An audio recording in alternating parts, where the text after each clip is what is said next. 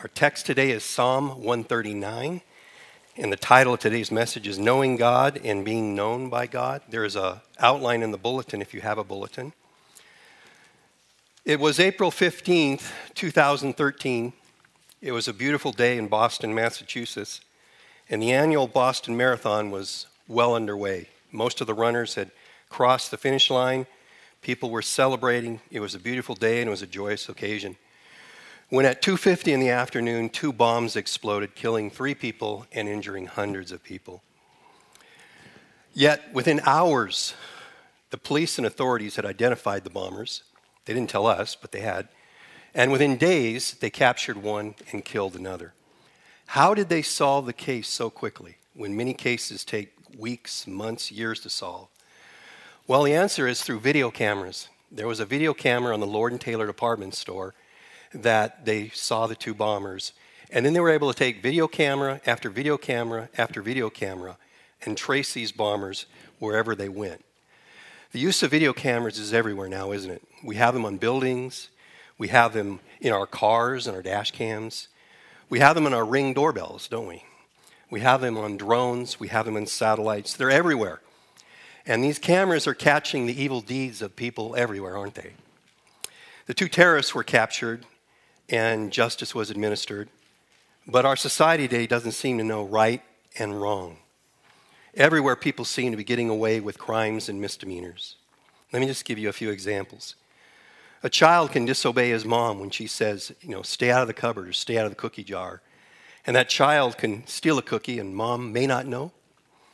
A student can cheat on his exam and the professor or teacher may, may not catch him. A thief can literally pick up bunches of clothes in California and walk out of the store, and nobody does anything these days, if you've seen that video. A baseball team could cheat, and the Houston Astros, they certainly got away with it, didn't they? A businessman can cheat on his taxes, and it's doubtful the IRS will even audit him. A politician can accept a bribe, and he'll probably get away with it, right? A husband can sneak away at night and look at pornography, and his wife probably doesn't know about it, right? But the God of the universe, knows and sees all things. He doesn't need a video camera, He is the ultimate video camera. The Bible says the eyes of the Lord run to and fro throughout the earth to give strong support to those whose heart is blameless toward Him. Psalms 34:15 says the eyes of the Lord are toward the righteous. Now God really doesn't have eyeballs. when, we, when the Bible talks about God's eyes, and today in this psalm we'll talk about the hand of God, that's something called an anthropomorphism. We don't know how to describe this great, magnificent God, so we apply human characteristics that we have to God, even though God is a spirit and doesn't have eyes. In the Bible, this God is called Elohim, first off in Genesis 1 1. In the beginning, God created the heavens and the earth. Elohim is the creator God, emphasizes his power and might. When you get to chapter 3 of Genesis, he's called Yahweh. And that's the personal name of God who has a covenant relationship with the nation Israel. When you get to Genesis 16, Hagar calls God El Roi, meaning the God who sees everything. God knows every single sin of every single person who ever lived, past, present, and future. In all of Scripture, there are 1,189 chapters in the Bible, right? I don't think there's a better portion of Scripture than Psalm 139 that teaches us about God. So this morning, we will look at Psalm 139. It was uh, Ibn Ezra, a Jewish rabbi in the Middle Ages, that declared Psalm 139 the coronation psalm. What he meant by that is he said, This is the greatest psalm in the entire Psalter of the 150 Psalms, and I believe it's true. This is a wisdom psalm, and we will read all 24 verses today, even though today we will only look at the first 12. Impossible to cover 24 verses on one Sunday. This is such a great psalm. But let's read it. Psalm 139. It says, To the choir master, a psalm of David O Lord, you have searched me and you know me. You have known me. You know when I sit down and when I rise up. You discern my thoughts from afar. You search out my path and my lying down, and are acquainted with all my ways. Even before a word is on my tongue, behold, O Lord, you know it altogether. You hem me in, behind and before, and lay your hand upon me. Such knowledge is too wonderful for me. It is high, I cannot attain it. Where shall I go from your spirit, or where shall I flee from your presence? If I ascend to the heaven, you are there. If I make my bed in Sheol, you are there. If I take the wings of the morning and dwell in the uttermost parts of the sea, even there your hand shall lead me, and your right hand shall hold me. If I say, Surely darkness shall cover me, and the light about me be night, even darkness is not dark to you. The night is bright as the day, for darkness is as light with you. For you form my inward parts, you knitted me together in my mother's womb. I praise you, for I am fearfully and wonderfully made. Wonderful are your works. My soul knows it very well. My frame was not hidden from you when I was made in secret, integrally woven in the depths of the earth. Your eyes saw my unformed substance. In your book were written, every one of them, the days that were formed for me, when as yet there were none of them. How precious to me are your thoughts, O God! How vast is the sum of them! If I were to count them, they are more than the sand. I awake and I am still with you. Oh, that you would slay the wicked, O God. O men of blood, depart from me. They speak against you with malicious intent. Your enemies take your name in vain. Do not I hate those who hate you, O Lord? And do not I loathe those who rise up against you? I hate them with complete hatred. I count them my enemies. Search me, O God, and know my heart. Try me and know my thoughts, and see if there be any grievous way in me, and lead me in the way everlasting. Let's pray. Father, we ask that you'd open our eyes that we could see wonderful things in our, your law. Father, may we know God this morning, and may we understand that God knows us intimately. In Jesus' name, amen. The psalm has a superscription which simply says to the choir master, a psalm of David. This is one of the last eight psalms that David will write.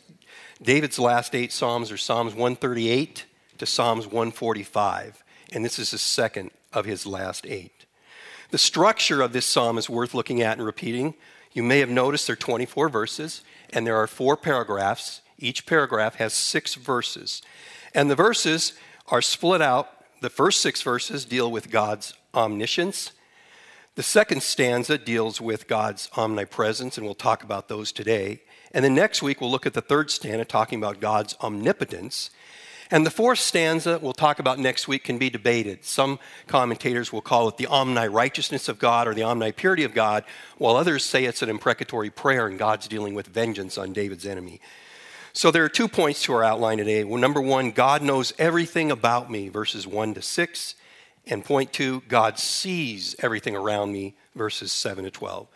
The main idea in the first six verses is that David is overwhelmed that God knows everything about him. The theological term, as I mentioned, is the omniscience of God.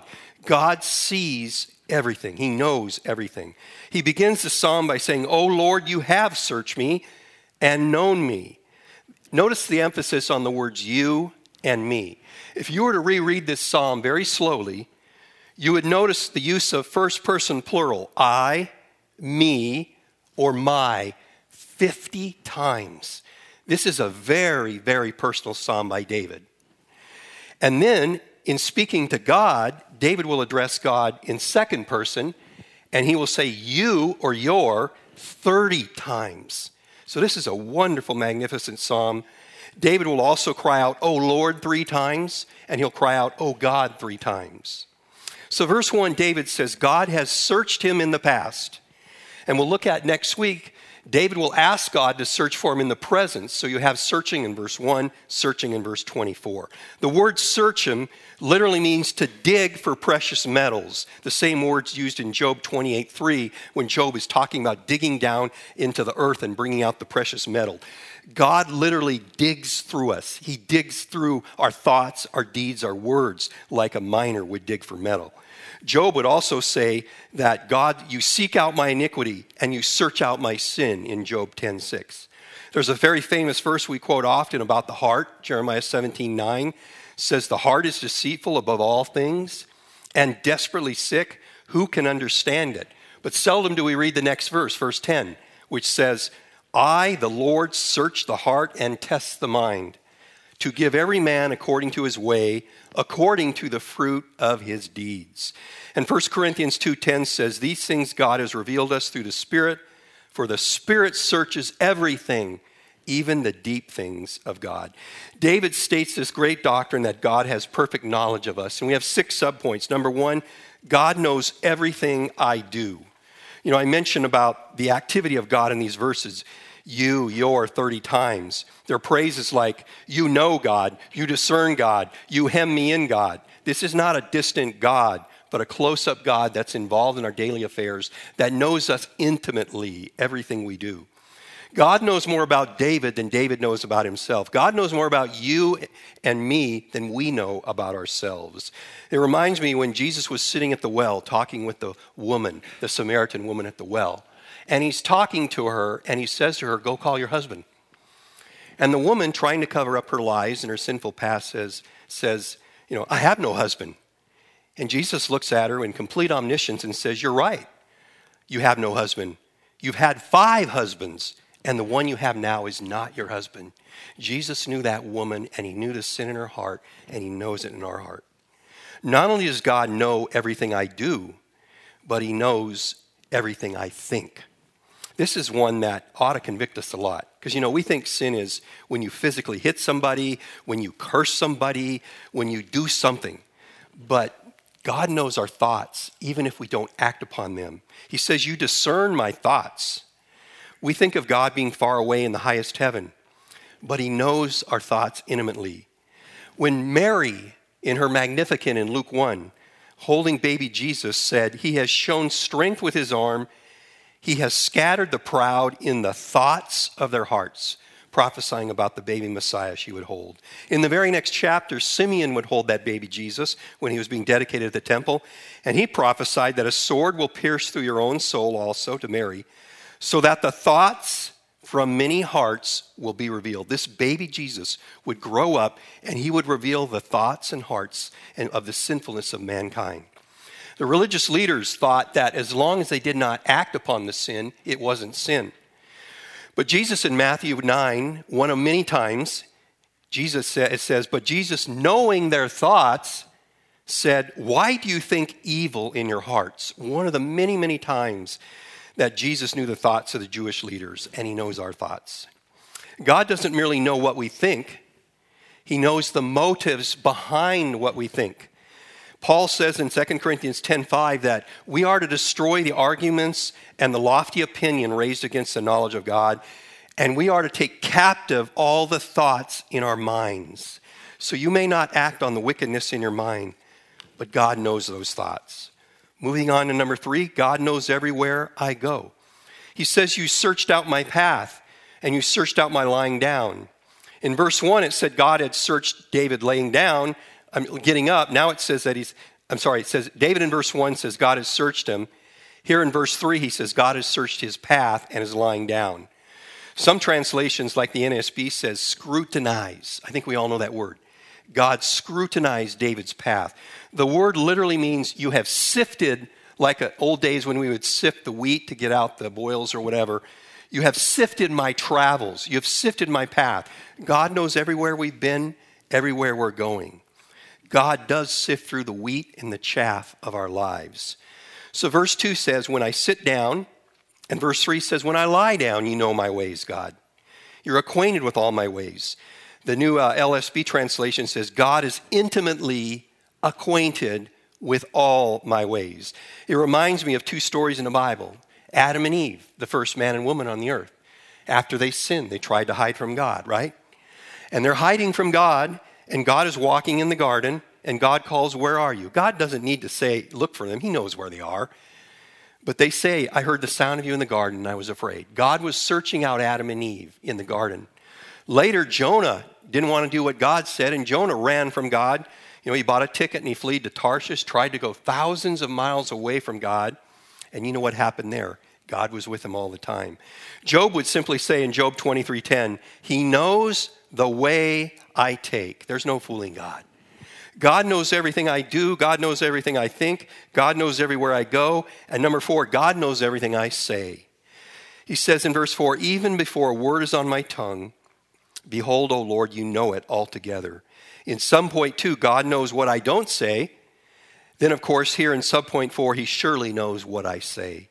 Not a single word spoken or unspoken, God does not know. In Matthew 5, Jesus said, You've heard it was said of those of old, You shall not murder, and whoever murders will be liable of judgment. But I say to you that everyone who is angry with his brother will be liable for judgment. Whoever insults his brother will be liable to the council. Whoever says, You fool, will be liable to the hellfire. Jesus takes the Old Testament commandment of murder and applies it in the New Testament. It says, when you curse a brother, when you insult a brother, that is murder in the heart. Jesus would also say in Matthew 12, 36 and 37, I tell you on the day of judgment, people will have to give account for every careless word they speak. For by your words you'll be justified, and by your words you'll be condemned. And that includes social media. You know, everybody's on Facebook, Twitter, Instagram, and people are putting comments out there, a lot of nasty, filthy comments. Every one of those words will be recorded for the day of judgment. The Bible describes our tongues as sharp razors, the damage they can do. They can inflict serious damage. Uh, our words that come out of our mouth show what's inside our heart, right? The number of suicides on our nation is shocking, and they seem to be increasing since COVID came out. But not a day goes by when it seems like there's a teenager that ends up committing suicide because they were bullied, they were mocked, they were insulted on social media. And it breaks your heart, but it happens every day. You know, God is not like an iPad. Recently, I needed to buy an iPad for my daughter, Tessa. So the decision came down to do you get the 32 gigabyte one, the 64 gigabyte, or the 128, and I guess they have 256 and 512. Well, I went cheap. It was $300. But of course, after a couple months, Tessa's iPad is full of cartoons and music and videos, and I, I, can't add any more videos. I can't, it's full. God is not like an iPad, you know. He doesn't need to add any gigabytes to his memory bank. You know, there's a, a something called a world population clock. Have you heard of this? Google it sometime. World population clock. If you were to Google it right now, it would say there is 7.8, almost 7.9 billion people on earth right now. And it lists the number of people who are born every day, the number of people who die every day. So uh, I guess in two years, two years, we will have 8 billion people on earth. And I guess the earth increases in population about 50 million a year. So in 40 more years, I don't think I'm going to be here, there will be 10 billion people on earth. But think about it. God knows every single person who ever lived in the past, in the present, and the future. God does not need to add gigabytes to his memory bank. God does not need to grow in knowledge. God does not need to learn. He knows all the people that are going to be born if he allows the world to continue 40 more years and 10 billion people are born. There's no effort on his part, it's instantaneously. He knows it all. God doesn't grow in knowledge. He's perfect. He always was perfect. He always is perfect in knowledge and wisdom. God knows everything I do. God knows everything I think. God knows everywhere I go. God knows everywhere I say. So, point five God uses this knowledge. God uses this knowledge to watch over us and to protect us. He says in verse 5, You hem me in behind and before. What does it mean, you hem me in? Well, it literally means you surround me, God. You know what's in store for my future, God. You know the past, the present, and the future. And God uses this knowledge to keep us from harm. His knowledge has a purpose, right? Purpose for the future and judgment day, the purpose for now. He guides us in our path. You know, I, I love the book of Esther. Martin Luther did not like the book of Esther. He said he would like to throw it in the Elbe River. He didn't like it because a lot of commentators attack the book of Esther and say it doesn't belong in the canon, the 66 books, because it doesn't mention God, it doesn't mention prayer. But I love the book of Esther. And you know, when you look at the book of Esther, uh, things aren't going too good for the Jews, right? Well, Esther is the queen, that was good. But then Mordecai, uh, uh, Haman raises to power, and he's an, an descendant of the Edomites, and he hates the Jews. So he passes a law that's going to allow for the execution, the Holocaust of the Jews in the entire Persian Empire. And in fact, the day before uh, Mordecai is to be executed, Haman builds a gallows 50 meters high, and they're going to hang Mordecai on that the next day. So everything's gone wrong. The law's passed, everything looks bleak, everything looks sad. But when you go to Esther chapter 6, verse 1, it begins with the words On that night, the king could not sleep. That is a bizarre verse, right? The king could not sleep. So the king calls his attendants, I guess they don't have sleeping pills in, and says, Bring the book of remembrance, the book of deeds. And they, then the king, they start reading the, the, the king, the deeds. And they, they remember what happened in chapter 2 that Mordecai saved the king's life from being assassinated. And the king says, What honor and recognition has Mordecai received for this? And the attendants say, Nothing has been done for him. Thus begins the rise of Mordecai and the fall of Haman in chapter 6. So, in the darkest of times, in the worst of times, when the Jews were going to be executed, when Mordecai was going to be hung, the exact time God lays his hand on this evil king, for all we know, and doesn't allow him to sleep so that he can save the Jews. Amazing. God's timing is perfect. They call that the providence of God, by the way. You know, we have talked a lot about death these last year and a half, haven't we? Every day, death, death, death, COVID, death. You know, Myanmar, unfortunately, the, the third wave is, uh, is uh, decreasing. But in Myanmar, things are bad and people are dying, people are dying here. So we talk a lot about death. But I think we need to remember what that great uh, uh missionary to Africa said, David Livingstone. He said, I am immortal until the will of God in me is accomplished. We need to live our lives remembering that God has hemmed us in. He's not going to allow you to die until He is finished with you.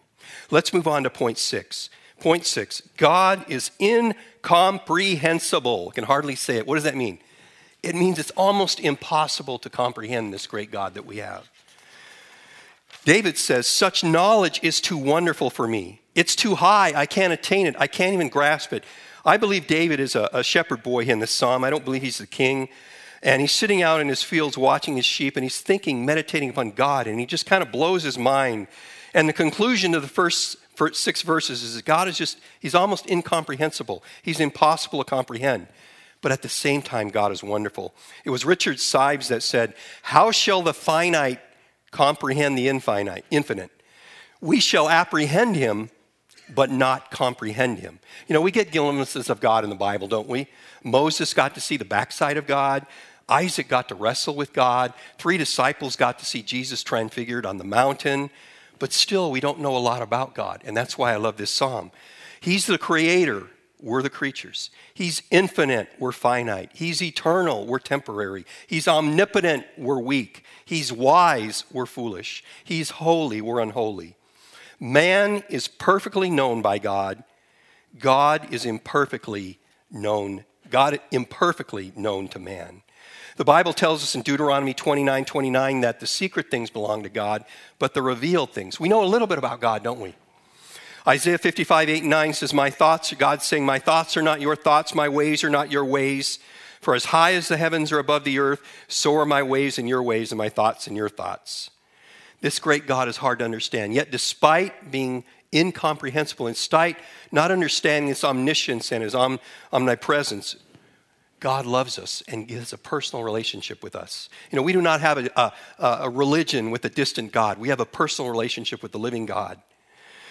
The gods of the false religions of the world are not gods of mercy. They're not gods of love. They're false gods. Psalm 138 6 says, For though the Lord is high, he regards the lowly. Despite the incomprehensibility of God, He created us, He loved us, and despite the sin, He sent His only Son to die on the cross for us, to pay our penalty for sin. He just asks us to believe in Him and receive Him. He knows us intimately, and He allows believers to know Him even more. We need to hurry on to point two. God knows, God sees everything around me. So God knows everything about me, God sees everything around me. The main idea in verses 7 to 12 is David is overcome with the thought that God is always with him. It's impossible to escape the presence of God. The theological term here is the omnipresence of God. A heathen philosopher wanted to mock a Christian man one time, so he asked him, Where is God? The Christian looked at him and said, Let me ask you first, where is he not? God sees me and God guides me are the two subpoints. God sees me. He says, Where shall I go for your spirit? Where shall I flee from your presence? Now, this psalm is not written about pantheism, uh, Stoicism, or Hinduism that teach that God is everywhere in creation. Our God is present in creation, yet he is distinct from creation. He says, Your spirit, your presence, you are there, your hand, your right hand. God is everywhere, but he's not in everything. So David asks two rhetorical questions here Where shall I go for your spirit? Where shall I flee from your presence? And we know the answer is nowhere. There is nowhere you can go. Now, David is not afraid and he's not fleeing like Jonah. He's overwhelmed. He's in awe of this great God. And David finds comfort in God. Remember, David was a fleeing man. David was running from Saul for 13 years. But everywhere he went, everywhere he hid, God was with him. Uh, Frederick William Robertson said, There's not a spot in which his piercing eye is not on us, and his uplifted band cannot find us out. So D- David says there are three places. First off, heaven and hell. He says, If I ascend to heaven, you are there. If I make my bed in Sheol, you are there. This is the first of four if statements. If, if, if, if. If is a conjunction. So David is saying very poetically, in the event, hypothetically, that God could do this, God would always be there. He says, ascend to heaven. God's already in heaven. But what about the lower heavens? I believe there are 10, Tom, 10 people in outer space right now. 10 people in the International Space Station circling the Earth, way out in upper space, the lower heavens. God's there. God knows their sin. God knows their deeds, right? He then says, If I make my bed in Sheol, the NIV says the depths of the earth, if we could dig a tunnel to the center of the earth, God would be there. Sheol is the, the realm of the Old Testament dead. It's where the righteous go. Jacob said in Genesis 7 37, 35, I'm going to go to Sheol. And then the sons of Korah, who were evil, they were going to go to, the, to Sheol. So the New Testament, the equivalent word is Hades. God says in Amos 9, verses 2 to 4, if they dig into Sheol, from there my hand shall take them. If they climb up to heaven, from there I will bring them down. If they hide themselves in the top of Carmel, from there I will search them out and take them. If they hide from my sight at the bottom of the sea, God says I will find them. There's nowhere they can find them. So whether it's heights or depths, God will find them. He then says, from east to west, verse 9 says, If I take the wings of the morning, what is the wings of the morning? It's a metaphor for the, the, the sunbeam, the sunbeams of light that we all know rise in the east and settle in the west. And he says that if you follow those sunbeams of light from the east to the west, if you follow them to the uttermost parts of the sea, God's still there. He then has two long verses about darkness and light. The fourth if statement, he mentions darkness three times. And you know, we begin the message by describing God as an all-seeing video camera, right? Well, here God has a all is a night vision goggles, except he doesn't need the night vision goggles, right? You see the movies with the Navy SEALs or the SWAT team, and they have those night vision goggles. They can see in the night. God doesn't need those night vision goggles. He can see because day and night are the same to him. Daniel 2:22 says he reveals deep and hidden things. He knows what is in the darkness and light dwells within him. Hebrews 4:13 says no creature is hidden from his sight, but all are naked and exposed to the eyes of whom we must give an account. There was a famous Swedish scientist named Linnaeus. He had a sign over the door of his library that said, Live innocently, God is present. That's what David is saying. There's nowhere, from the corners of the universe to the corners of the earth, God is everywhere. So, number one, God sees me. Number two, God guides me. I believe the verse 10 is the, the conclusion here God guides me. So he says in verse 10, Even there your hand shall lead me, and your right hand shall hold me. Verse 5, God said, Lay your hand upon me. Verse 10, he says, Your hand will lead me, your right hand will lay hold of me. Here we have another anthropomorphism, another characteristic of man, a hand, applied to the God, the Spirit God. But it just simply means that God is near. He's never far away. He's always with us, always near. God did indeed lead and hold David to be the king of Israel for 40 years. Before that, he was a, a, shepherd boy, right? And I believe he wrote this when he was a shepherd boy. And the New Testament describes us as sheep, right? And the Bible says in John 10 29, My sheep, if you're a believer in Jesus Christ, you hear Jesus' voice. He says, I know them and they follow me. I give them eternal life and they shall never perish. No one will snatch them out of my hand. My Father who has given them to me is greater than all. No one is able to snatch them out of my Father's hand. So, what do we learn from these first 12 verses? We haven't even got to the good verses. We'll get to those next week. If God knows everything about me and God sees everything about me, what's the application? I want to give you three points of application quickly. Number one, those who know God will do a self examination. Lance has already preached one message uh, using verses 23 and 24, which we'll look at extensively next week. If you really know God, you're going to do a self examination. Verse 1, David said God had searched him in the past. And you'll see next week, verse 24, David asked God to search him in the present. You know, there's a danger in this text today. There's a danger in this message that I'm teaching you today that you're learning a little bit about God. Okay, God is omnipresent, God is omniscient, God is incomprehensible. Wow, I, I get all this knowledge about God. But you leave here today and there's no impact. There's a danger that you'll have head knowledge about God, but that head knowledge not affect your heart knowledge to impact your life. When you read this psalm, this is one of the psalms that you ought to literally tremble at the words of God when we see who God is. This is a, don't let this psalm just be about knowing God, but understand that God knows you intimately. We need to know more about God as He knows us. And I would ask you, verse 23 and 24 is one of the greatest prayers in the Bible. It says, Search me, O Lord, know my heart, test me, and know my anxious thoughts. See if there's any offensive way in me, and lead me in the way of understanding. Do you have that verse memorized, those two verses? If not, you have a homework assignment. You have seven days to memorize that because we will look at that next week. But David is asking God to do surgery on his heart, and that's what we need to do. So, two things. If you're a non believer today, maybe you don't know a lot about God, maybe you're new at coming to church, maybe somebody brought you. God asks you to examine your life. God asks you to know what little you know about the Bible, that this omniscient, this omnipresent God, that someday there's going to be a final judgment. Someday there's going to be a time of complete revelation for everything you did in the past. The Bible says in Revelation 20, verse 12, And I saw the dead, great and small, standing before the throne. This is the great throne judgment. And books were opened, and another book was opened, which is the book of life. And the dead were judged by what was written in the books according to what they had done. You will not escape your sin. There is a penalty for sin. God knows you and He asks you to repent from your sins. So I ask you today if you do not know Jesus or you need to know more about Him, see me or an elder after church. But for believers, we are also asked to examine ourselves. And we examine ourselves in two ways we examine ourselves through the Word of God and through prayer, right? And we'll look at more of this next week. But the, the Bible was not just given to us to increase our knowledge, like learn about God from this prayer.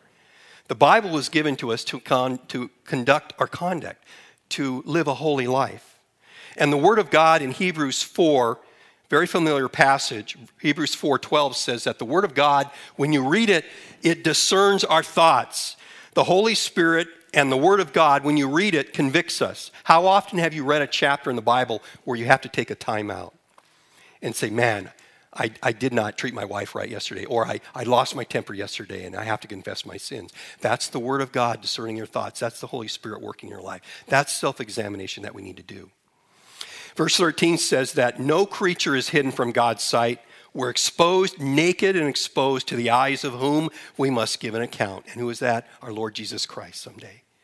So the Word of God helps us with self examination and prayer. If you continued in that chapter of Hebrews 4, you get to verse 16 says, Let us then with confidence draw near to God, near the throne of grace, that we may receive mercy and find grace to help us in our time of need. It's talking about we can go to God in prayer anytime. We don't need a priest, we, we can do it anytime.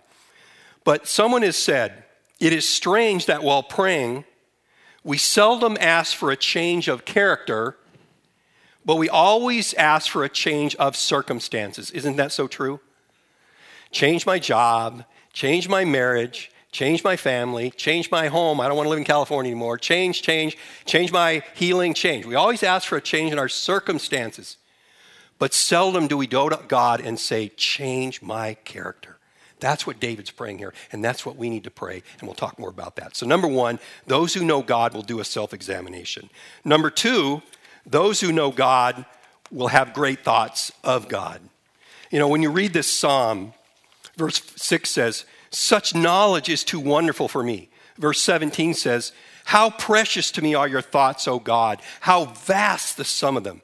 You know, on Wednesday night, just a few people were there, but we talked about Psalm 100 and we talked about the lost art of meditation. You know, you're hearing the word of God today, right? But you need to be reading the Word of God. You need to be studying the Word of God. You need to be memorizing the Word of God. And number five, we need to meditate upon the Word of God. But this, this art of meditation is lost. Not many people do it, but David did out in the field. Now, if there was a shepherd today in Israel, I bet he'd have a cell phone and he wouldn't be meditating, right? He'd be looking at Facebook or Instagram or something. We, we, we fill our minds with garbage. but seldom do we meditate. And there's a lost art of meditation. And you can, uh, I spent more time on it on Wednesday, but I just encourage you to have an index cards or a sticky note. And when that verse jumps off the page, maybe it's a verse about some area in your life you need to work on, you know, like being kind to your wife, loving your wife, or temper. I, I use the illustration on Wednesday night about driving right now is crazy, so try not to lose your temper. And I use Proverbs 19:11 is the verse I'm meditating upon. So when I get in the car, I overlook an offense, I don't lose my temper. Um, med- meditate upon a verse. Write that verse down and say it again in the morning, at lunch, in the evening. That's why I say write it down, have it with you. Keep it in your wallet. Take some time to meditate and ask God to do a work in your life. Because those people who know God will have great thoughts of God. So, number one, those who know God will do a self examination. Number two, those who know God will have great thoughts of God. And number three, those who know God will show great boldness for God. Those who know God will show great boldness for God. Uh, a couple months ago, uh, Esteban Bustos, our Spanish pastor, who's a graduate of the Master's Seminary, and myself got to go up to the Master's Seminary, and John MacArthur had a kind of a breakfast roundtable for pastors. And we got to go and sit just a few feet from John and ask questions. And, and John said something that struck me there. John was talking about, uh, he was with his four year old grandson, and he was at church or after church with his grandson, and a man looked at John and said, Boy, isn't it scary times for that little boy to have to grow up and be around this society? Isn't that what we think? Oh, you have teenagers. I feel sorry for you. You have a lot of kids. I feel sorry they're going to have to be raised in this generation. That's what we think, right? John MacArthur looked at that man and he said, No, that boy was born for this generation. That born was something affected that that boy was born to do great works for this generation. That's what we need. We need to raise our children to be bold for God. And if they know God, they will. Daniel 11:32 says, "The people who know their God shall take firm stand firm and take action. We need to be like the apostles in Acts 5:29. We must obey God rather than man. We need to have Romans 1:16 burn in your heart that I'm not ashamed of the gospel, for it's the power of God for the salvation of everyone who believes, to the Jew first and also to the Greek. I quoted one missionary and I'll quote another missionary, William Carey. You heard his famous quote that says expect great things from God attempt great things for God? Well, the first five words are easy, right? expect great things from God. We expect that, right? I expect God to do great works. But the last five words, attempt great things for God. That's you and me. And I believe that those people who, who um, have, those people who do a self examination of their heart, those people who know God will have great thoughts of God. And those people who know God will show great boldness for God they will do that. So we've only covered the first 12 verses, knowing God and being known by God. And next week we'll look at paragraph, uh, paragraph number three and paragraph number four, knowing God and being known by God.